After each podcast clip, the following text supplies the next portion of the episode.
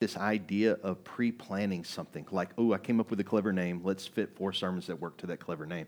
And so i really worry about that kind of stuff because i see a lot i know a lot of people do it and i'm not trying to put anybody down but it just seems too forced for me. Creatively for me it's too hard for me. Uh, so I, am just there's a lot i mean some people they have that that uh, creative ability as a pastor. I do not. Um, which is weird because I think I do a lot of graphic stuff. I think when it comes to art, I'm very subjective. I love movies, love love creative arts, but I'm not very creative when it comes to putting things with the Bible together. Mainly because I don't know about you, but I'm pretty an emotional type guy. So when when God starts to work something out of me, I start hashing out a lot of questions to God. And I start putting together all these questions, questions that I have, things that I've seen in the Bible that are contrary to the things we see in the church. And because uh, anytime I, think, I see things contrary, I start to ask questions. Now, I'm going to tell you something. Uh, if you want to be disliked in the church, ask a bunch of questions because that will get you on the enemy list pretty quick. If you ask questions why people believe what they believe, you will fi- find out real quick that nobody wants to be challenged in what they believe. They just want to be left alone to believe whatever it is they want to believe, uh, which is fine. Listen, hey, I'm not in to get in a fight. There's no God in that. Um, However, I do, I, I, I, like posing questions. I like challenging the status quo, especially, and many of you know, like the way that we see things today. Like I see churches growing and I see them doing a lot of good things, but I also don't see necessarily the church the Bible talks about. And maybe that explains why we don't get the results in our community, in our nation, and in our world. I mean, tell me, you tell me why that we're probably only reaching 30% of this city. You tell me why. I mean, churches growing left and right. I'm sure you watch Facebook. They are like, I mean, like they have got social media down packed. They can tell you every time their prayer service is going to happen. They've got the nifty, cool looking logos. They've got the cool looking media stuff. They got all that junk. All right? I mean, we've never been more prettier than we are right now. Make no mistake about it. We build beautiful buildings. We have beautiful media. We have, uh, uh, man, I'm telling you, man, there are, listen, I've been part of uh, stuff where, like, man, they've got like workout clubs just for pastors so pastors can look more beautiful because maybe you don't want to look at an ugly pastor. You know, I don't. I mean, they got all kinds of stuff out there, and so I begin to ask all these questions and stuff. And again, so the series are really going. It's not really a series. And a matter of fact, I'm gonna give you a little a little tidbit of, of what what I, am going to call. It. I'm going to call it the cookbook. All right, and and uh, it's not about cooking. We're not going to get into the Daniel fast stuff. We're not going to get into fasting. We're not going to get into uh, hey, we should eat fish because Jesus ate fish. Uh, we're not going to get into that stuff. The cookbook actually came from an idea. I don't know if you've seen. It. It's a PG movie uh, called uh, The Lady in the Water. And it's M. Night Shyamalan uh, who wrote this fairy tale for his kids. And in this fairy tale for his kids, uh, this man who is a writer is supposed to meet this person who is literally sent there to stir up within the gift within him. And um, in, in trying to find out who this writer is, this guy who's looking for him sees this book and it says the cookbook and he like totally discards it as being anything. And when he asks him what it is he goes it's really just my thoughts. It's really just my thoughts on like world stuff and things like this. And she begins to tell him this story about how um, this these thoughts will be, a man will grab this and he's going to read it and it will sit on his bookshelf. And one day a kid is going to pick it up and it will become the seeds to his many great thoughts and so all this is, is, is uh, I, I, I want to draw a comparison to what I see in the Bible and to what I see today. And I want you to ask the questions. I want you to have some self discovery here because here's what I feel like. I feel like if I tell you what the truth is, like all you're still going to get is anything you could get at any other church. The, the, the, the, the, the work of the pastor is not to teach you so that you learn. The work of the pastor is to teach you how to learn. All right? Because once you start to get it in for yourself, once you start to lead your own self into the scriptures, right? You won't need me. Now, wait a minute, Pastor. If we don't need you, how are you going to have church? But that's the point, guys. Because when you don't need me anymore, it's when you'll create church. When you don't need me, you will be the church. Right? Well, I always kind of need you. No, you won't. Kids grow up. Paul said, when I was a child, I did as childs do. I don't know about some of you, but I've been paying bills for a long time right now. I don't need my mom and dad. There was a time I desperately. You know, I enjoy their friendship, but I don't need their finances. I don't need to live off them anymore. Now, there was a season where I did for a long time. but not anymore. There's a part of growing up that we all have to do. And my part as a pastor is to equip you to do that, not keep you in that same place, and definitely not leave you comfortable if you're going to stay there. All right? Because this, we already know, we already make fun of the 30 year old who wants to live at home. We boot them jokers outside the house. Get out. So, my nephew, I told the story here before we even started church. You know, I gave my nephew a hard time because he was dating this girl to whom he said on Facebook, man, man, I, I can't wait to live the rest of my life with you. So I like Facebook. I thought this was just an obvious question. Man, hey, you got engaged. And he was like, no. And I was like, you just told her you're going to live the rest of your life. And then I started thinking, that brother better get it together because I know he still lives with his mom. You can't be telling people you're going to live with the rest of your life. Where? In your room at your house with your mom? no, bro. You better have a plan. Listen, I've been there. I've lived with my mom and dad with my wife and kids before. Listen, I, I, get it. It gets hard. Life is hard. Life throw you curveballs, man, and it happens. No big deal. But I'm gonna just tell you, you got to start preparing. You got to think. You got to like have some plans. You got to develop, man. You got to have a plan. Even if that's to be the case, by gosh, you better have a plan to get out. Why? Because that's part of being a man. There's things contrary. There's things where we say one thing, but we really see another. And I want to bring that out. Next week we'll be talking about something that it's going to sting. It's going to sting. And over the next few weeks, we're going to talk about some things that are going to sting. And I just want you to be prepared for it. So if you're missing, it's okay. I understand. I understand. Not all of us. I mean, I, I remember the girl I helped out this weekend who cut herself. We're getting ready to pour peroxide. I'm like, it's peroxide. It's not even going to hurt that bad. I mean, it wasn't even bleeding. What's there to infect? It's got to break the skin, sweetie. I mean, and I mean that's how we are sometimes, right? Oh, it's going to hurt. It's going to hurt so bad. I just, you know what? We'll just leave it. we'll just with some water dirt, buff it out, it'll be all right. Yeah, that's how we are. This week we'll we'll we'll, we'll stay in in uh, in our whatever you want to call it, our study of Jesus. We're back in Luke chapter six. We're going to pick it up in verse 12, but next week we will start the cookbook. And it's about 12 or 13 weeks long. And uh, these are things that I've been, I want to not preach them now. Like, I tell you, I'm so excited to talk about it, or maybe get it out, that I've already written next week's sermon, which never happens. Like I was already busy writing and writing and writing. And so uh, I, I, had to condense it down to make sure I, I kept it within a decent time so we could get out, you know. So we'll pick up, we're in Luke 6 this morning. We're going to pick it up at verse 12. I'm going to tell you, as the oldest of three brothers and the firstborn of my parents, I'm not going to lie, I've always been made to feel special. I'm the firstborn, oldest. I don't know whether, whether it's because I've always had to be responsible for my younger brothers or because of tragedies that have happened in my life that I, I tend to jump when most people would stay. And, and I'm not saying that I'm special, I'm saying that I've been made to feel that way growing up. Uh, whether it's been at times when my baseball team won the game or I've been rewarded for good behavior, there have been times in my life that people uh, around me have impressed upon me that, in the, at least the moment, at least, that I was special to them. Even this past uh, week, I saw uh, uh, one of my friends from high school who posted a thing about sports and about how their child no longer want to play because of coaches and politics and things that happen with sports, but they're sticking in it. And it's like, yeah, and the, the title was like, How a Coach Robbed My Passion. And I mean, I was like, listen, I don't want to, I said, you know my past. And this is a person I don't really talk to a lot. I said, you know my past. And I know you see on Facebook where I'm at today. You know that I was like the worst kid. I was like in elementary school. I was in band. They told me I was never going to be a. Uh, uh, I had no musical talent whatsoever in my life. Teachers told me this, right? Uh, by the time I got into uh, uh, middle school, I was told that I was going to end up in prison. By the time I was in high school, uh, um, I was told by teachers that I was I would never amount to anything.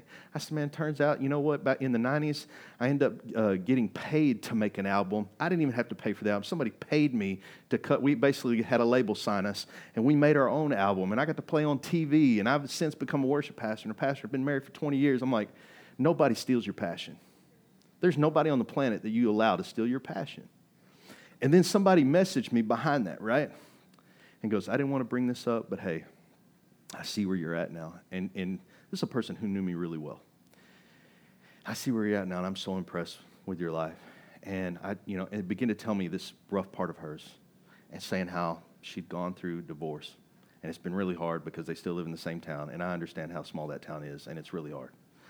And it's been embarrassing. It's sucked and uh, drained a lot of the passion out of her in her life and began to say how much an inspiration my life and my marriage and my kids and all this have been, even just seeing that on Facebook. And she said one thing, and, and this is what I said. This is one of those things where those moments, right? Then she says this I knew then you were different. I'm like, at the time, I'm honestly, as I'm reading, I'm going, why didn't somebody say something? because what? I want to be affirmed. I want to make, I want to feel like that. Don't we all? Don't we all want to feel special? Right? Don't we all want that? I mean, so I came home and told Joy, I said, man, she said she knew I was different. I told you. told you. Right? There are moments where we feel special. There are moments like that where life just captivates for a second. We feel, man, God made me different.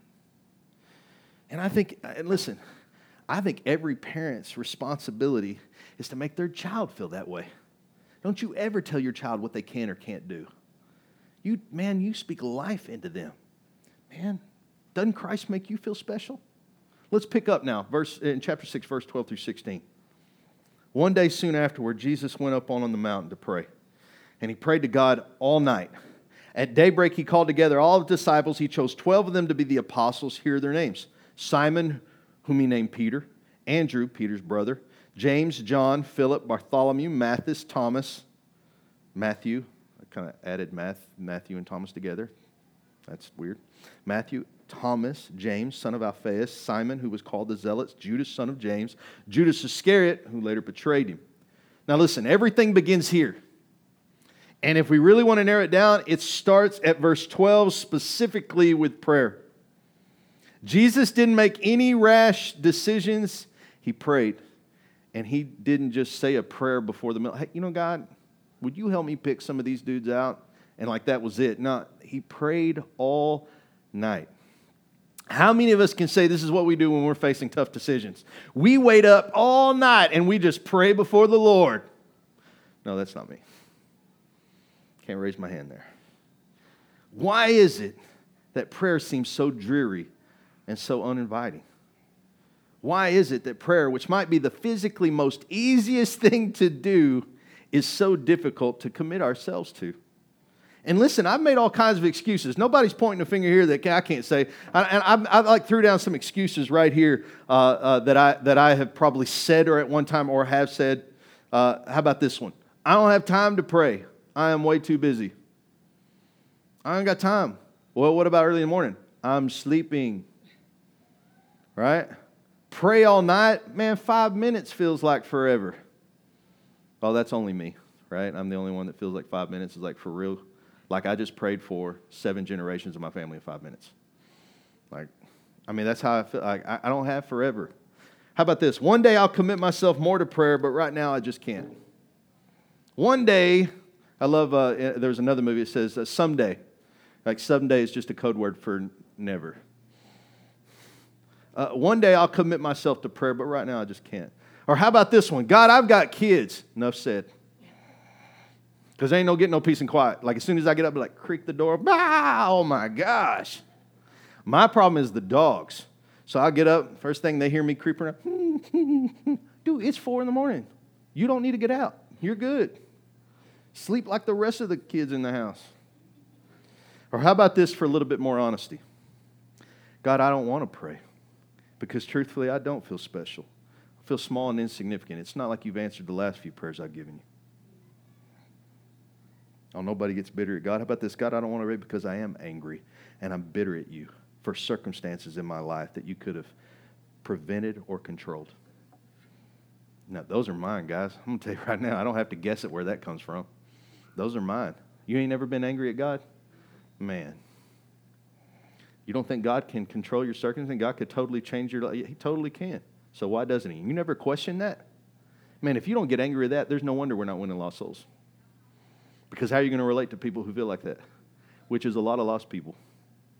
A lot of lost people are just bitter and angry because they know if there's a God, then God could have changed my circumstances.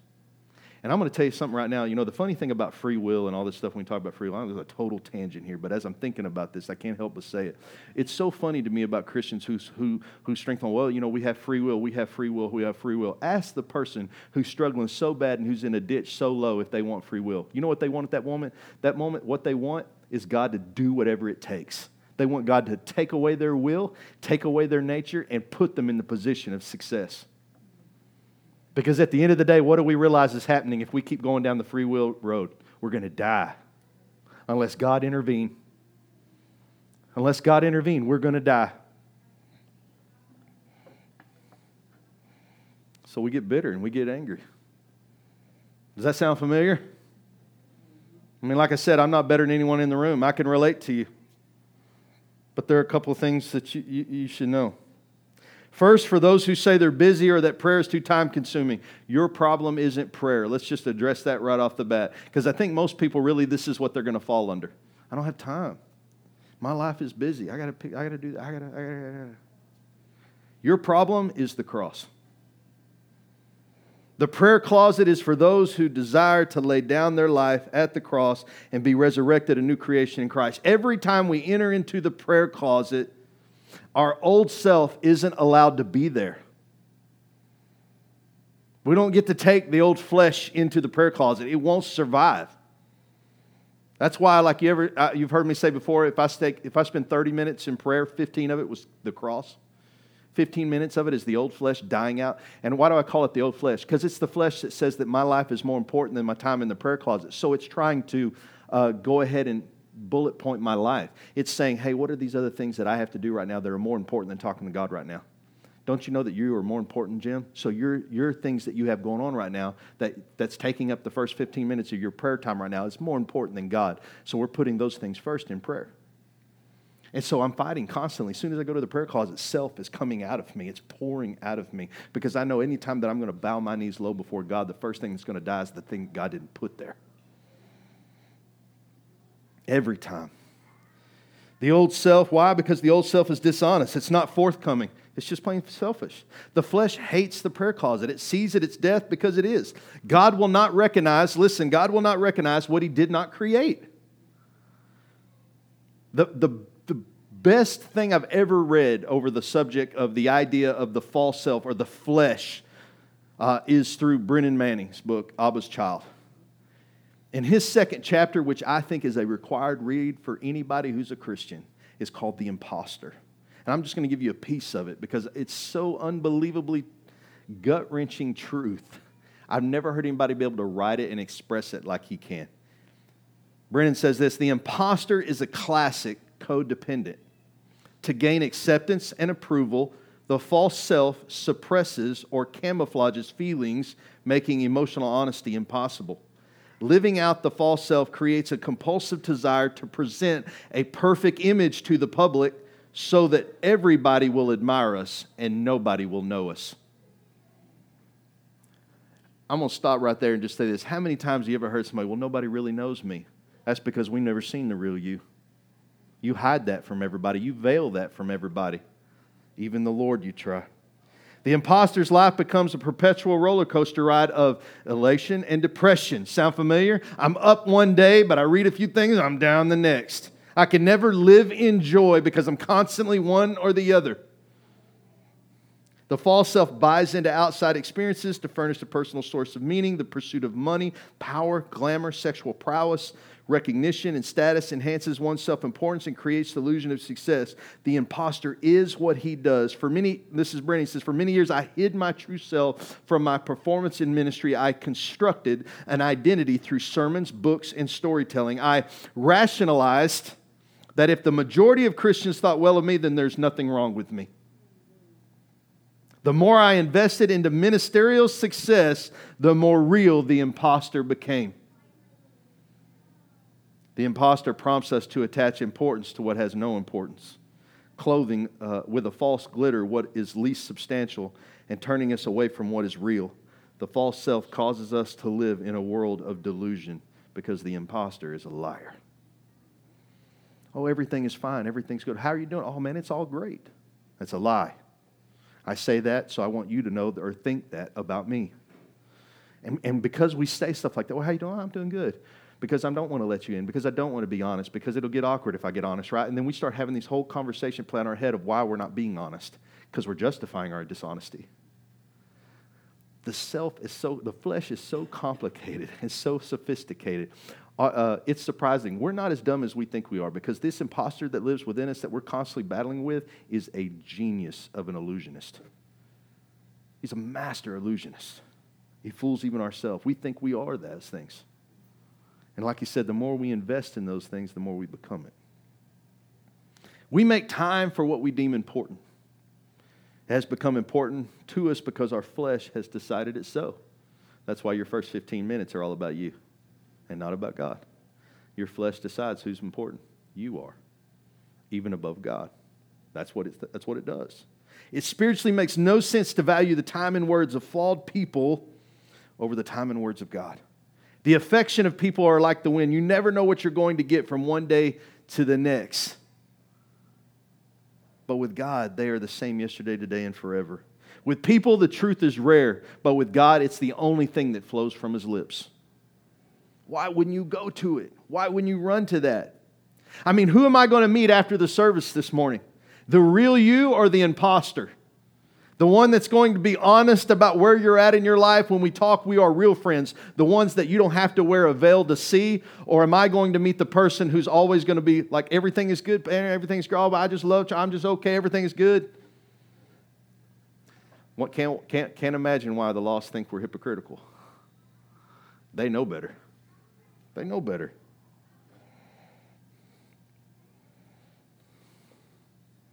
Am I going to see the real you or the imposter? The you that God has created that is flawed, but you've been made righteous and holy through God's saving grace? Or the imposter who tells me anything and becomes anything so you can feel like you fit in? And listen, I'm not just saying that to you, I'm trying to give everything in my life to be that, to be honest, to, I, I want, I want absolute freedom. I, to, but to have it requires so much pain in being honest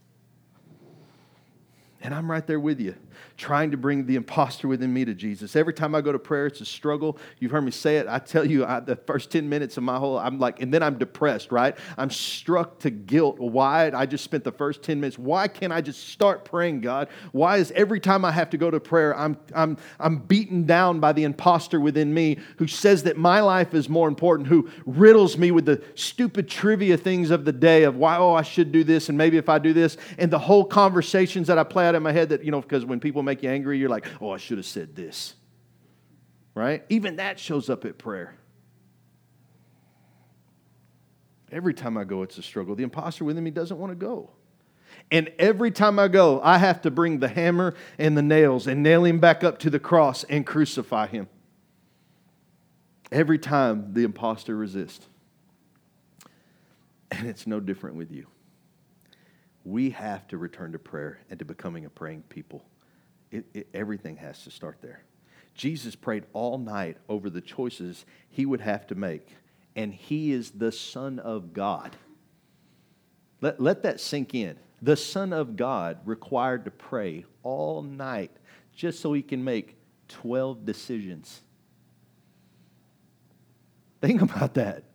And if Jesus, to make 12 decisions, had to pray all night, how much should you be praying?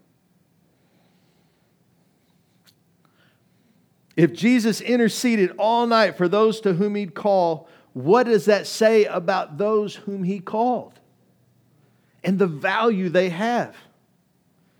I mean, he would later go on to say to his disciples, just to make sure you get this and understand this in John 15, 16, you didn't choose me, I chose you. Oh, I prayed for you all night. I picked out which ones I was going to pick. All night long, I prayed about it. I made sure that the decisions I were going to make were covered and lathered in prayer. You didn't choose me, I chose you. Are you struggling with how God might view you? Because here's the thing this passage just wipes out any idea that you're some random person that's come to Christ. Jesus spent all night praying over his choice of 12 individuals. Don't you think he's prayed about you? The Bible says that Jesus is before the throne even now, interceding on behalf of us. So take comfort that this isn't by accident that you're saved and sanctified to be the saints of God. You've been chosen. You exist for a purpose greater than your own. You know, that's one of the hard parts people have when they walk away from the military. Because people understand there, there is a stigma to the military. One thing the military is very good at driving home is the idea that when you come in, you belong to nothing. See, you, as America, we, oh, you belong to the American dream, and, and that kind of that patriotism is kind of inbred into you because everything you see on TV, everything you see your parents, America's great, America's beautiful, America's this, and so you you have that sense of patriotism, and then you join something, but you still feel like, well, I'm just a person in a small town, I haven't really done anything uh, or a person in a big town still haven't done it, those kind of things like that. And then you join the military because the military tells you this why don't you be a part of something special where you matter, where even the smallest people matter? Because if you're not on the line next to your friend, if you're not right there next to it, you can be a part of the 3% who, who go into battle, who go into these things and go do the hard stuff.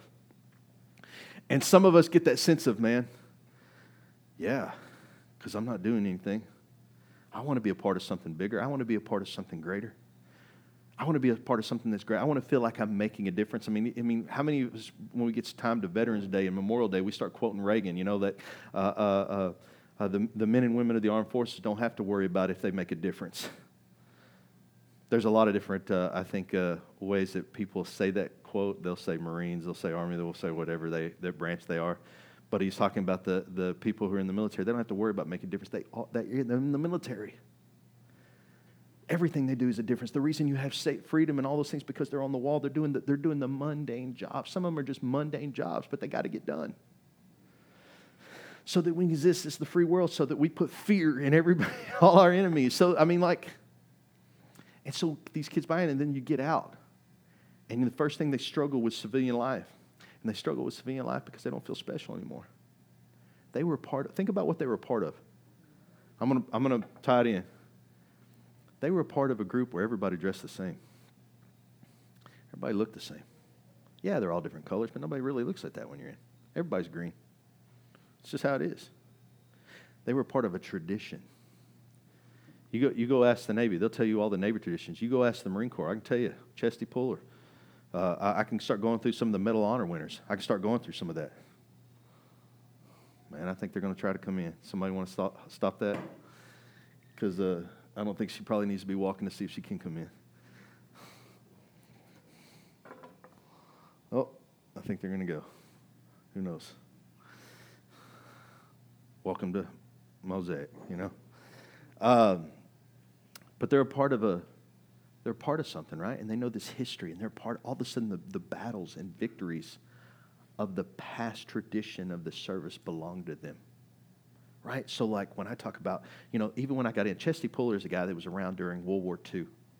And he had won so many battles up to this point. He's one of the few that has won like Navy Crosses and Medal of Honors and all this kind of stuff that he's won. I mean, just ridiculous. And, and his name is not Chesty, but that's what they called him, Chesty Puller, because he was a big, very proud type man. And he was the kind of man that said, you know, hey, Chesty, you're surrounded. Great. That means we can shoot anywhere and kill people. Awesome. I mean, he was like that kind of So if you're in the military, it's like the kind of guy you like. But let me tell you something. So all of a sudden, his history becomes my own. His victories become mine. His stories become mine. Why? Because I'm kind of grafted into once a Marine, always a Marine right? You think it's any different with Christianity? Like, to me, the easiest thing to do is to try to. It, we, and that's why I feel called for the veteran side of things because veterans are looking for that thing again. They want to be a part of something bigger. They want to be a part of a grand vision, a grand idea, a tradition, a legacy. wait a minute. Aren't the battles of the Old Testament victories, aren't those victories yours? Don't you lay hold of their promises when you need them? I mean, isn't, isn't that a part of your traditions, your heritage? Right? Don't I pass that down? The victories that happen in my life, I get to pass that down to my kids. Man, let me tell you about the God who saved me from this. And you know what they start doing? They start praying about the God who saved their dad from this. You know, one of the greatest things that happened, there's no about prayer working, about, about imputing that in and, and it being a tradition that's carried on in the victories that have happened in our life my daughter Reese, who's seen the victories in our life, who's, who's grown up a, lot around many of you uh, since she was little. I mean, when we moved here in 2009, she was just, we held her the whole time, right? And so she's, she's been grown up here. Most all of you know her, right? And so when she was at Faith a couple years back, she had this little kid, and she goes, We have to come, we have to pray for him, Mom. Why?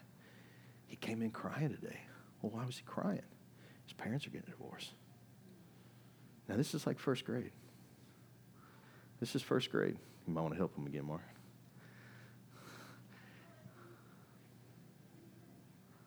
I love it. I love it. It's different. People don't look at restaurants as churches. That's okay. Um, says his parents are getting divorced. And then we pray. It breaks my heart. Little first grader, bawling his eyes out over his parents. So, fast forward teachers, teacher, meet the teacher just the other night, and they've got him in public school now. And she saw him there. And she goes, Mom, look. And she sees him, and she goes, Both his parents are together. They're back together. And I'm going to tell you, your victories become your children's victories. She believes in prayer because she see God answers prayer. Now, she's seen God not answer prayer. But come on, she believes in a God who answers. We pass that on. We pass that on, right? God, God, we are special. You are special. God didn't pray. God didn't pray all the times He prayed. All the He didn't die so that you could not be special, right? And the saddest part to me, and I'm about to break into a little bit of like the future weeks to come in, uh, uh, because this has been a rant and rave of mine for a long time. God has made you a masterpiece, an original, your own. I mean, how many times have you heard somebody talk about, you know, your eye makes you different. Your eyes are different than anybody other eyes on the face of the planet. Your fingerprints are different than anybody else on the face of the planet, and yet you, you, we have this innate desire to conform to everything else around us. You wonder why the world doesn't take the church seriously because it can't tell the difference. We look just like it. And we don't celebrate that which makes us unique because we're so immersed in the culture. We're so immersed into it that we're a part of it. Instead of being in it and not of it, we're just in it. And we figured out a way to make church work in it. That's a whole future thing. I'm going to get into that. That's like three or four weeks down the road. But I, I think one of the things where I've connected a lot with younger adults, uh, especially when I went up to Terrell, one of the things they just like cling to me when I was up in Terrell this few weeks ago was that quit being like everybody else. Be you. I don't need another kid coming out of seminary that sounds just like all their professors. I need you, your ignorant mouth, tongue, and everything else you don't know, asking questions, searching out the answers. I need Lewis and Clarks. I need people who aren't scared to be wrong, fail, or die. We got enough people who go with the flow. We don't need any more of those. I need some fish who swim up water. By the way, that's how they procreate. You want to procreate? Some of us are going to have to learn to swim upstream. Man, that's the Holy Spirit. You are special. God didn't die so you could not be, or so you could be just like everything else. You are different and you should celebrate it. If anybody should celebrate diversity, it's the church. I mean, it's preached all over the Gospels and the, and the epistles. And man, we, we struggle so hard. We just want to be like everybody else because to be different is to be ridiculed. But I'm going to tell you, there's no other way. That the Jews were ridiculed. Go read the Bible. Not only were they ridiculed, they were persecuted. And it still takes place. They're different. And it's not bad to be different. You're set apart for greater things. You exist for a purpose greater than your own. You have a destiny. Don't you let nobody think different. And it's different than mine. And the significance of it and how it affects the world is not for you to judge or anybody else. Some of you might go on to speak to great crowds. Good for you. And some of you won't. And good for you. That's okay. You are part of the cog in the wheels. Just like the elderly woman who was given the two cents. We talked about it in here before. She didn't know anybody was looking at her, but Jesus will go on to use this woman to teach on that principle of a heart, giving from the heart. She probably went her whole life all the way into heaven without ever realizing that we would still talk about her today. Obedience. That's the only mark of success for the Christian. Not church growth, not how many people we influence, not the level of credibility we have with someone else. Obedience is the only level of, uh, or only mark of success to the Christian. Let's look at this last little bit with me now, verses 17 to 19. When they came down from the mountain, the disciples stood with Jesus on a large level area surrounded by many of his followers and by the crowds. There were people from all over Judea and, from Jerusalem and from as far north as the seacoast of Tyre and uh, Sidon. They had come to hear him and be healed of their diseases, and those troubled by evil spirits were healed. Everyone tried to touch him because the healing power went out from him, and he healed everyone. Here's a quick reminder, guys. Not even Jesus stayed up on the mountain. Don't build on the mountain. Be a people that so, you, you journey. You, like nomads, you walk. You're almost like the Exodus Jews where you just keep walking, man. I know you're looking for a home, a place to plant, a place to stay. Everything is steady, where everything is bedrocked in, but that's not how we are. We have mountains and we have valleys, and we're to coexist between the two. We're, it's okay. It's okay. Jesus didn't stay up on the mountain. He, his ministry existed in the valley, actually, where the people with great needs were. Mountains are great in our life, but know this we were a people made for valleys. Because why? Because we've experienced the mountain. We bring hope to those who haven't. People who haven't experienced the mountain in their life yet, the, the, the Zion, whatever they, they're kind of, you know, basically symbolism here, but people who haven't experienced those things, that's what we're here to do. People from all over came to hear him. They came to be healed. Listen, has anything changed? I mean, I, the ministry of Christ has not changed. People still, they don't come to hear me. You come to hear Jesus. Hopefully, you hear it through me, because if not, you should be where you can. You should be where you can, because if you're not hearing Christ through me, you're not growing in Christ, you need to find the place where you are. And if that's not here, that's not a bad thing either. You should be at a place where people pray. You should be at a place where you see people healed. I mean, when we look at our community, our nation, our world, I don't think anything's changed. Our world needs Jesus now more than ever. The only Jesus they're going to get is the church, the bigger picture. That's why our pursuit to return to God is more important than ever because the world is in dire need of Jesus. And hopefully, they will see the image of him in his church. Because that's the only place it's tangibly or physically going to be seen, is in his church. This is why Jesus spent so much time in prayer over every decision that needed to be made, because there are no small decisions. There are none. How we bear a cross, how we walk with God, and how the world sees our walk is of great importance. It is. These things require a connection with God that's unique and deep, and there's only one way. We, we got to return to prayer. There's no other way. We have to be a church of prayer. We have to be the house of prayer. No other way. That doesn't mean that we have corporal, a corporate time for prayer. That's another thing I beat the drum over. It means that we are literally a people of prayer. That when I, it, man, can, I'm going to tell you right now, to the pastor or to the to the church that can conquer prayer, that's where revival will show up. You want to see healings? You want to see the Book of Acts stuff come out? Pray, and before you judge a church, I'm going to tell you right now, the power of a church is found in prayer, not in its finances. Now I'm going to tell you, they can mask a whole lot by their finances. Um, it's the same reason we, I talked about this before with you with Haggai. If you go into Haggai and it says, when the house of God isn't right, didn't say that it wasn't built. He was saying it, he was saying that the houses of its people were nicer than the houses of God. That the people had their houses in order when the church wasn't in order. That's what he was saying. He said, Don't you see? God's trying to give you a sign. He's not like, it didn't like he plagued the land. He didn't plague the land. He said this here's, here's what I've done to try to make it where you can see it. I, he said, Haggai says, Do you notice that you're working so hard, twice as hard, to reap half as much? First of all, when you reap what you sow, you sow one thing, you reap what? At least one more, right?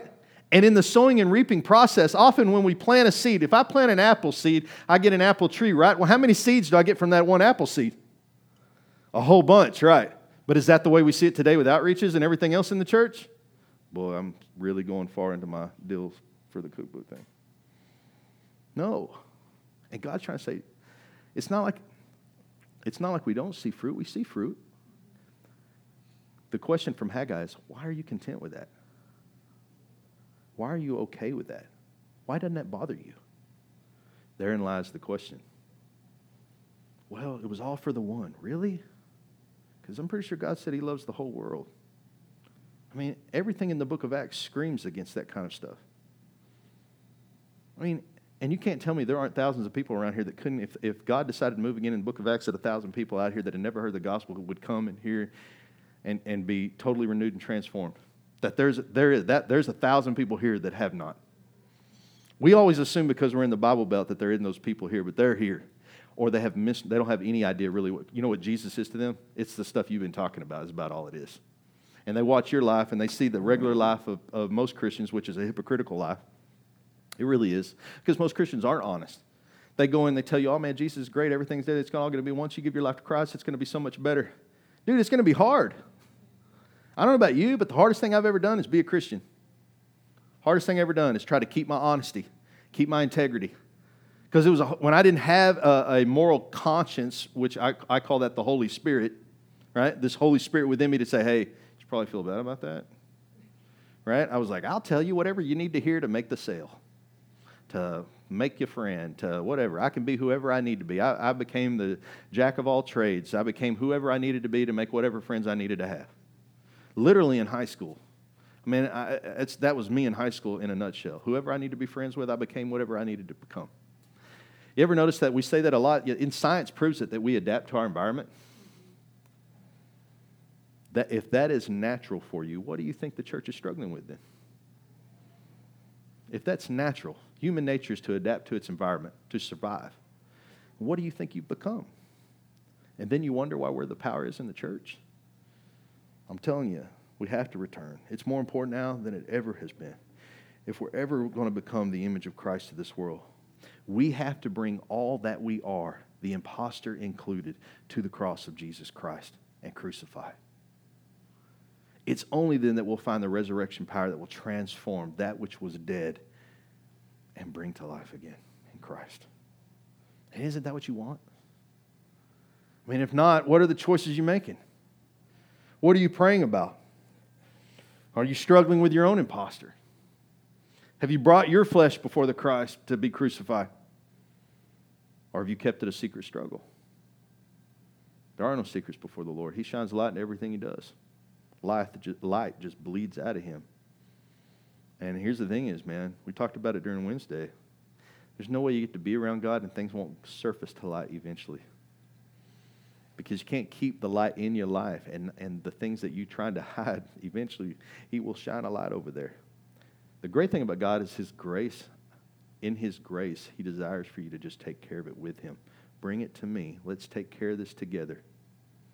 All right if you can't that way that's why he, he let james through the holy spirit confess your sins to one another well wait a minute yeah find out who your real friends are huh right? Well, in the church, that's the way it's supposed to be.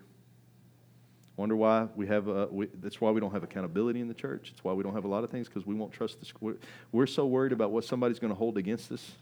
And it's that fear alone that keeps us from moving forward in Christ.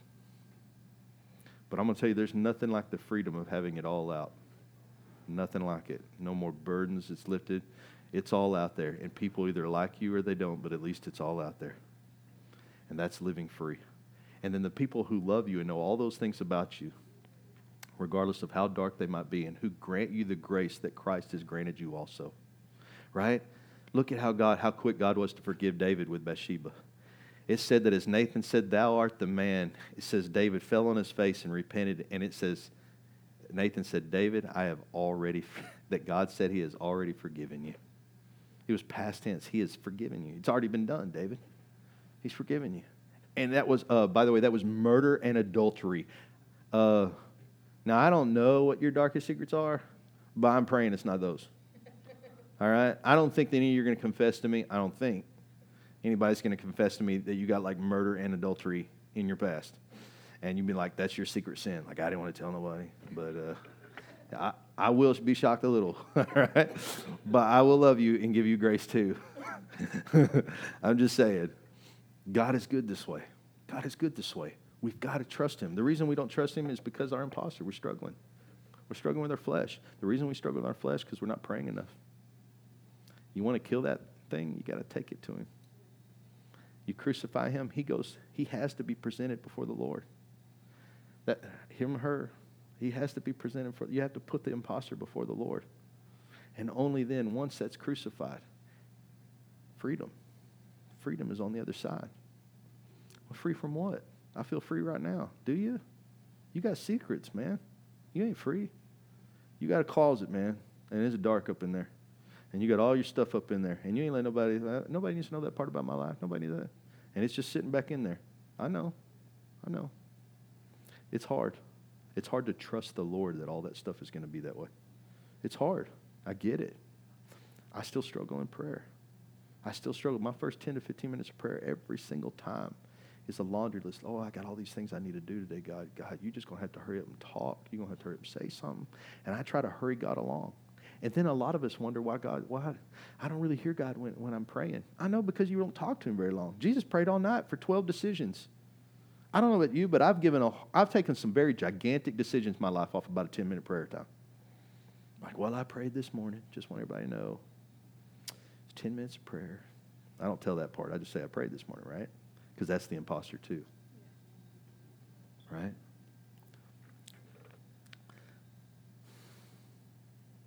I'm going to wait till next week. I'm going to preach too much on future stuff if I don't stop.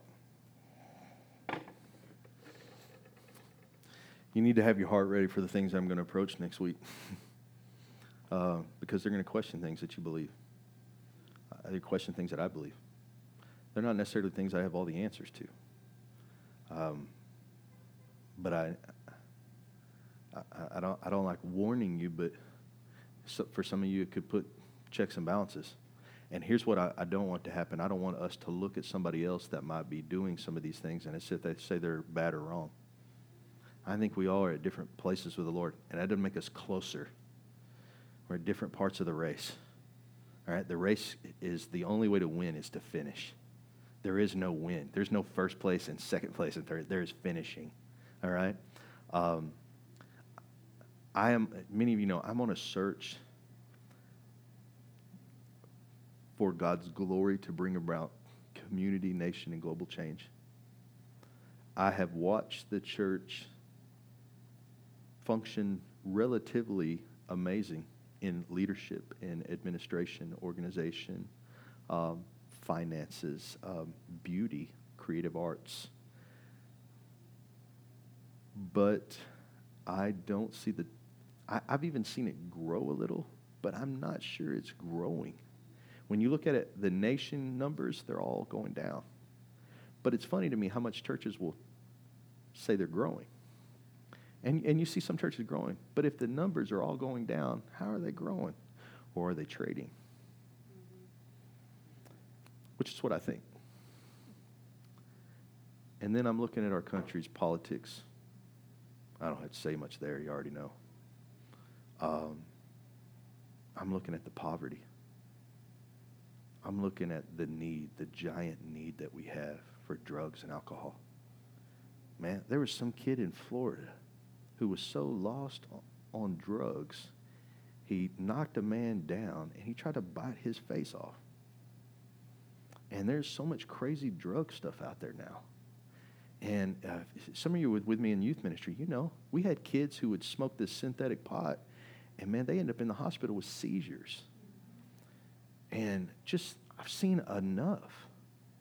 And here's what I know I know because I've been in most of the churches here, especially in our city, to know that the people I want to go after, they're not anywhere in the churches, but I see them all the time. And and uh, my question is, how do we how do we go back to that place where Jesus was just so relatable to everybody? You ever notice that? Like Jesus, he could go to the Pharisee who was the, the biggest preacher in town and totally fit in. And, and then that dude could go walk right down the street, meet the homeless man in the ditch, and they were like best friends. And they saw him as equal. How can we, how do we go back to that? How do we get to a place in our life where the lowest common denominator of, of our people, of our, our people, our city, our community, see us as their equal as well as the highest? How can we be Jesus? And so that's what I'm exploring. So when I, the things that we're going to talk about over the next, I think 10, 12, 13 weeks, I want you to ask questions in your own heart. But i will give you some homework, man. I got some questions for you afterwards. And I want you to take that home and I want you to journal. I want you to have a good time with it. You figure out what God's calling you for with that stuff. I, I just want to impose some thoughts, man. I, I want to show you some contrast between the way things are done now and the way things were done. Contrast in the way we saw Jesus work his ministry.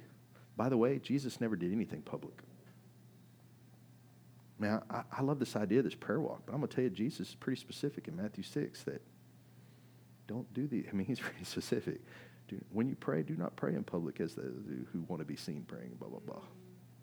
That's not making this a bad thing. Trying to get a community to rally up in prayer is not a bad thing. But how, why is there such contrast between what Jesus said and what we do? And then how come we all just go, okay, yeah, that sounds good? Why does that appeal to us? Those are questions I want to ask you. Those are questions that, that I think you need to hear. They're questions that my heart doesn't like. Because for me as a pastor, when I talk about these things, especially with other pastors, what it means for me is I don't have friends. So you are my only friends. You tolerate me and you listen to me. And uh, you endure me. Praise God. Praise God. Let me pray for you. Um,